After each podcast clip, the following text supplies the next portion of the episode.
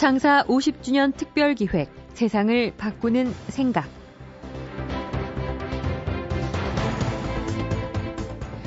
우리나라 부모들은 자신이 가진 것을 자녀 교육에 쏟아붓는 것을 당연하게 여깁니다. 부모로서 지켜야 할 마땅한 의무이자 보람으로 생각하죠. 심지어 그것만이 세상을 살아가는 유일한 이유인 것처럼 여겨지는 분들도 있습니다. 하지만 사실 부모 자신은 물론이고 자녀들까지도 이런 풍토에 매우 힘들어합니다. 특히 많은 부모님들이 노후 준비를 제대로 못하는 가장 큰 원인 중 하나도 바로 사교육이죠. 꼭 필요한 지출인지 확인하지 않고 금액도 크기 때문인데요. 자녀에 대한 사교육비 지출이 미래를 위한 일종의 투자라면 이 사교육에 대한 정확한 판단과 전략이 필요하지 않을까요? 창사 50주년 특별 기획 세상을 바꾸는 생각. 오늘 모신 분은 비상교육 공부연구소 대표이자 사교육 걱정 없는 세상 부설 온라인 상담소 노월이 상담넷의 박재원 소장입니다.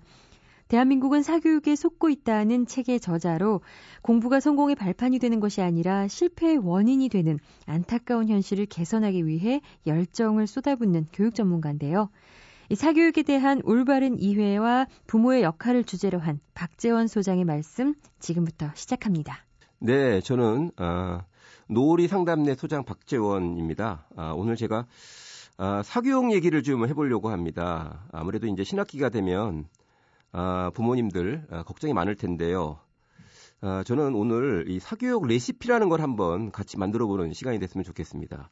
아무래도 사교육을 어떻게 활용할지, 사교육을 정말로 잘 활용하는 법을 배우게 된다면, 아, 이 신학기가 뭔가 이렇게 부담스럽고 이러기보다는 예, 아무래도 이 사교육비에 대한 부담이라든지 이런 것부터 좀 벗어나서 조금 홀가분하게 시작할 수 있는 어떤 그런 아, 좀 기분 좋은 그런 이제 기대를 좀 해보면서 얘기를 어, 시작해 보도록 하겠습니다. 이제 보통 보면 요즘에 이제 사교육에 대한 논리는 상당히 많은 부분 아, 사회적으로 어, 유포되어 있는 것 같습니다. 그러다 보니까 이제 예, 사교육이 나쁘다, 뭐 사교육인 국민, 뭐 국민의 공적이다 이런 얘기를 하는데 저는 사실 그런 얘기를 하려고 하는 것은 절대 아니고요. 예, 왜냐하면 뭐 부모 입장에서는 내돈 써가면서 내 새끼 위해서 어, 희생을 무릅쓰는 건데 과연 누가 말릴 수 있겠는가 이런 생각을 하고요. 저는 그런 마음 아주 잘 아, 이해하는 편입니다. 아, 그리고 저는 개인적으로 또 어, 사교육을 아주 잘할 수 있는 위치, 사교육 현장에 있기 때문에 에, 좀 부모님의 시각에서 사교육 얘기를 한번 어, 해보려고 합니다. 먼저 이제 이 사교육이 제가 볼 때에 지금 어느 순간부터 갑자기 이게 뭐 잘 활용하면 좋은 이런 정도가 아니라 피할 수 없는 괴물이 돼버렸다라는 현실에 대해서는 아, 대부분 공감을 하실 거라고 생각을 합니다. 자, 근데 문제는 뭐냐면 그런 괴물이 어느 순간 갑자기 괴물이 된 것이 아니고요. 그 배경이 있겠죠. 예, 그 배경, 소위 말해서 우리나라 사교육의 역사를 제가 간단하게 한번 정리를 해보겠습니다. 그 역사를 알게 되면 아무래도 이 사교육을 요리하는 사교육 레시피를 만드는 데 도움이 될 거라고 생각을 합니다. 사실 우리나라에서 지금처럼 사교육이 아, 이런 거죠. 일종의 대세가 됐습니다. 아, 선택이 아니라 필수가 됐습니다. 아, 그 배경에는요, 음, 여러분도 잘 아시겠지만 특목고라는 것이 있습니다. 특목고 입시가 아, 제가 나름대로 우리나라 사교육의 변천사를 정리해 보면 아, 기폭제가 된 것이 아닌가 생각을 해보게 됩니다. 왜냐면은요, 이 특목고가 여러 가지 이유로 갑자기 명문대를 진학하는 가장 강력한 교도보로 국민의 어떤 인기를 끌기 시작을 했는데 결국 모든 대한민국의 학부모들 그리고 공부 꽤나 한다는 학생들이 특목고를 아, 합격하기 위한 준비를 하기 시작했습니다. 그냥 근데 문제는 그 특목고 입시에서 특목고를 합격하기 위해서는 입시를 치러야 되는데 입시에서 요구하는 내용을 내용을 가만히 살펴보니까 사실 지금으로서도 이해할 수 없는 일이 벌어진 겁니다. 뭘까요? 바로 그거는 아무리 학교 공부를 열심히 해도 학교에서 전교 1등, 아, 전국 1등을 만약에 한다 해도 에, 예, 통목고에는 합격할 수가 없습니다. 아, 왜 그럴까요? 에, 예, 바로 통목고에서 자체적으로 실시하는 선발고사에서 출제하는 범위가 아, 중학교 교육 과정을 훌쩍 뛰어넘어 버립니다. 자, 근데 이 문제는 뭐냐면 여기서 사실 대한민국의 모든 중학생들이 통목고를 준비하지는 않습니다만 어느 날 갑자기 이상한 일이 벌어지게 됩니다. 뭘까요? 혹시 야구장 패러독스라는 말을 아십니까? 아, 야구장 패러독스라는 말은 자, 야구장에 갔습니다. 자, 근데 문제는 제일 앞자리에 있는 사람이 잘 보일 텐데 그 사람들이 욕심을 부려갖고요. 좀 더 야구 장면을 잘 보기 위해서 일어섭니다. 자, 그러면 당연히 뭘까요? 뒤에 있는 사람들은 보이지 않지요. 그래서 두 번째 줄, 세 번째 줄, 연쇄적으로 사람들이 야구 장면을 잘 보게 일어납니다. 그러다 보니까 전체가 일어난, 예, 이런 이제 우리나라 사교육이 그러한 이제 일종의 야구장 패러독스 상황으로 간 것이 아닌가 이렇게 분석이 됩니다. 왜냐면은요, 앞서 말씀드린 것처럼 어, 외고 입시에서 사교육 유발 요인은 지금 거의 제거가 됐습니다. 아, 다행스럽게도요.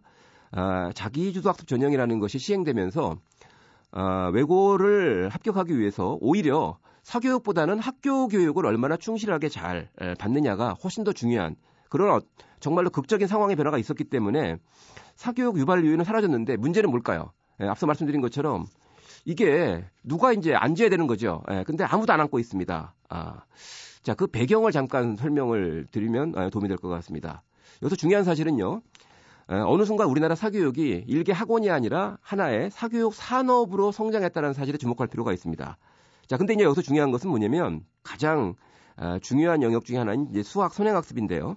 수학 선행학습만큼 사교육에 좋은 상품이 없습니다. 아, 첫 번째 이유는 뭐냐면 선행학습은요 학교 진도랑 무관하게 진도를 먼저 나가는 거기 때문에 제대로 잘 가르쳤는지 못 가르쳤는지 확인할 수가 없습니다. 일종의 자 사교육 입장에서는 면책할 수 있는 가장 좋은 게 수학 선행학습이고요. 또 하나 중요한 것은 이런 측면도 있습니다.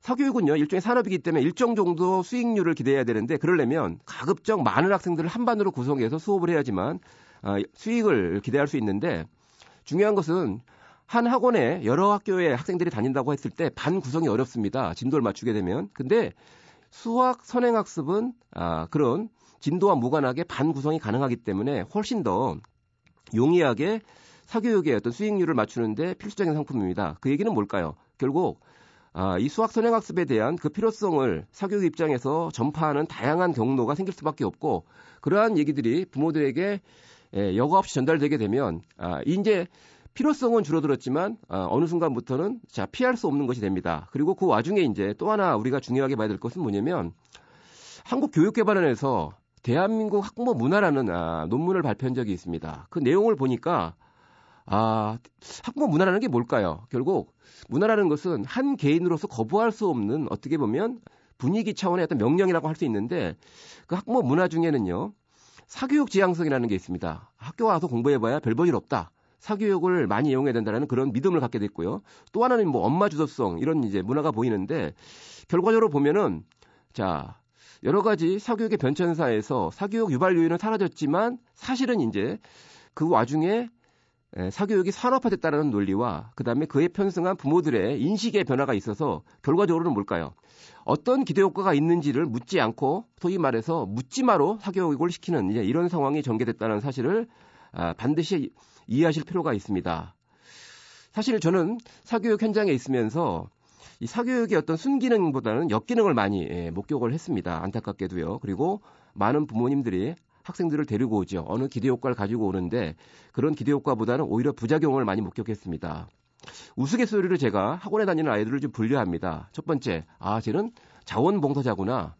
그런 학생들이 왔을 때 뭘까요? 학원 분위기가 좀 삽니다. 아, 쟤는 기부자 그룹이구나. 부모님의 부를 사회적으로 분배하기 위해서 왔구나. 뭐 이런 이제 생각을 해보게 되고요.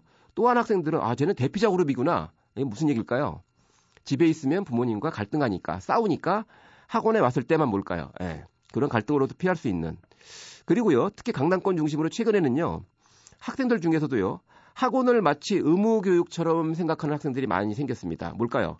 특별한 기대 효과나 아, 이런 거 없이 학원에 옵니다. 이유는 학원에 안 가면 불안하니까요. 이렇게 얘기하는 학생들이 많아졌습니다. 자, 결국 이제 우리 생활 속의 사교육은요, 이제 선택이 아니라 필수가 돼버린 것이 분명히 맞습니다. 아, 제가 통계자료 하나 살펴보니까요.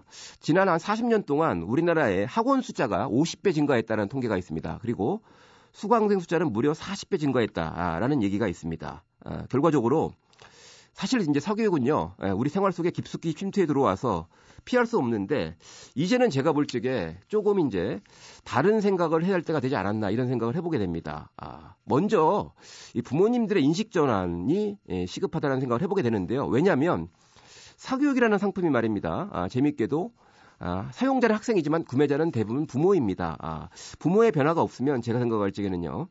사실은 이 사교육 중독에서 벗어날 가능성이 별로 없습니다.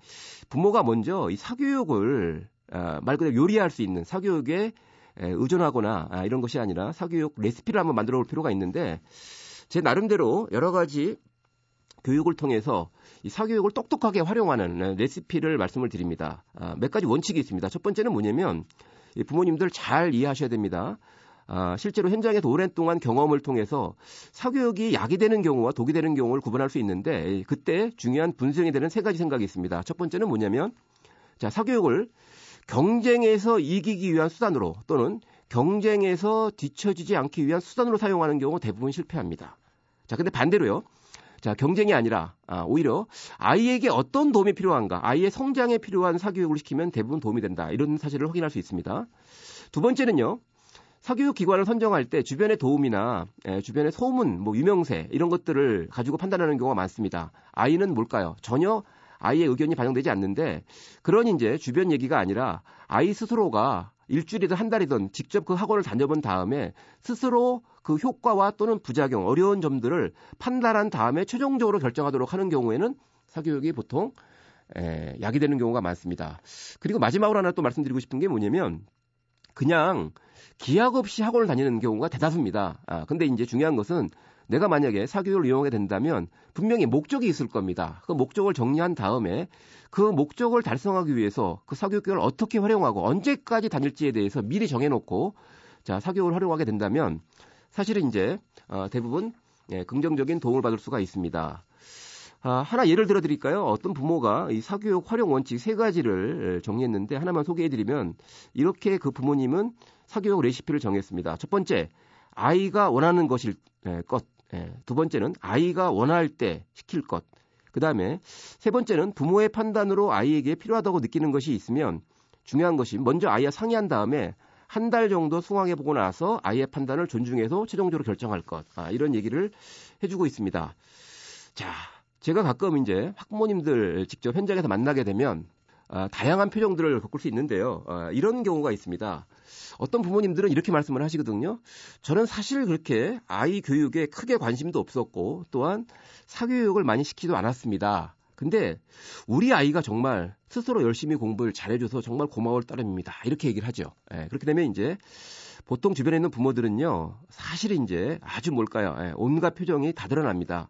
몹시 예, 화난 표정부터 시작해서 이해할 수 없다. 아, 뭐 이런 표정이 드러나는데 저는 아, 최근에 우리나라의 우리 사회에서 정말 진정한 부모가 뭐냐, 이 진정한 부모 역할이 뭐냐, 이런 거에 대한 대단한 혼란을 예, 현장에서 목격합니다.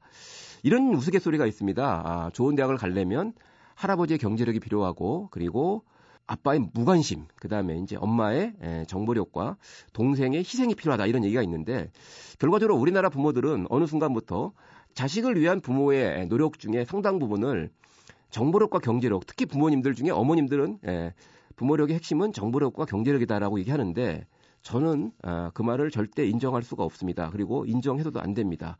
물론 이전보다 여러 가지 입시 환경이 우리나라 교육 환경이 에, 돈이 많은 가정과 그렇지 않은 가정에 에, 차이가 있는 것은 에, 이전에 비해서 분명히 타실로 확인이 됩니다. 그렇지만 제가 현장에서 목격한 앞에 말씀드린 것처럼 부모가 그렇게 극성을 부리지 않아도 스스로 열심히 공부한 예, 아이들의 모습을 보면 아이들이 다르다 이렇게 보통 얘기하는데 절대 그렇지 않습니다. 부모들에게서 다른 모습을 우리는 확인할 수 있습니다. 그런 부모들은 보통 자 자녀에 대한 신뢰가 아, 대단히 강하죠.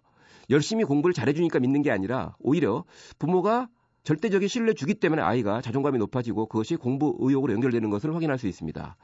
두 번째는요, 그런 부모들은 보통 부모 마음에 드는 예, 소위 말해서 엘리트 코스라든지 사회적으로 성공한 직업으로 어, 아이들을 끌고 가는 것이 아니라 아이가 뭔가 자신의 열정을 가지고 열심히 살아갈 수 있는 길로 갈 수 있도록 길을 열어주는 예, 그런 모습을 볼 수 있습니다. 그리고 또 하나 아이와의 관계에서 이 부모로서 아, 아이의 사소한 어떤 뭐 습관이나 이런 걸 가지고 훈계하거나 타이르는 경우가 많은데 그런 부모들은 오히려 그런 것보다는 아이가 심리적으로 어려움을 겪었을 때 그 감정을 예, 같이 나누려고 노력하는 모습들을 볼 수 있습니다. 실제로 저는 아, 이렇게 말씀드리고 싶습니다.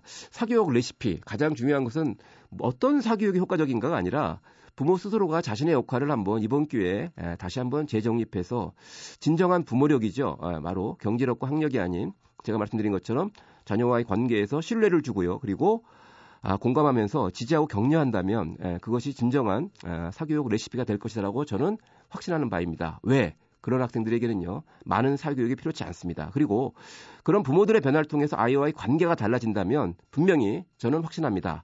다른 세상이 열릴 겁니다. 분명히 부모님들에게도 행복이 찾아오고 분명히 여유가 생길 겁니다.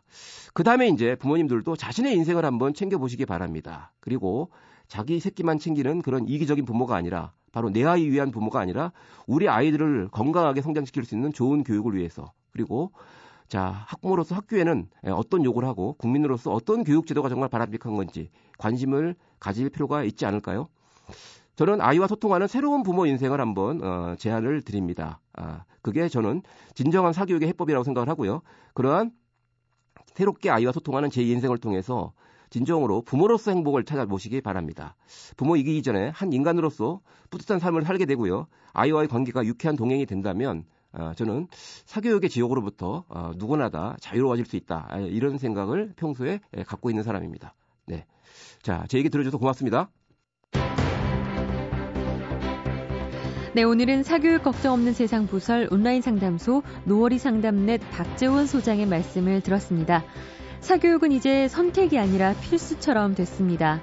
하지만 약이 될 것이라는 부모님의 기대와는 달리 대부분 독이 되고 마는 것이 또 우리 사교육의 실상인데요.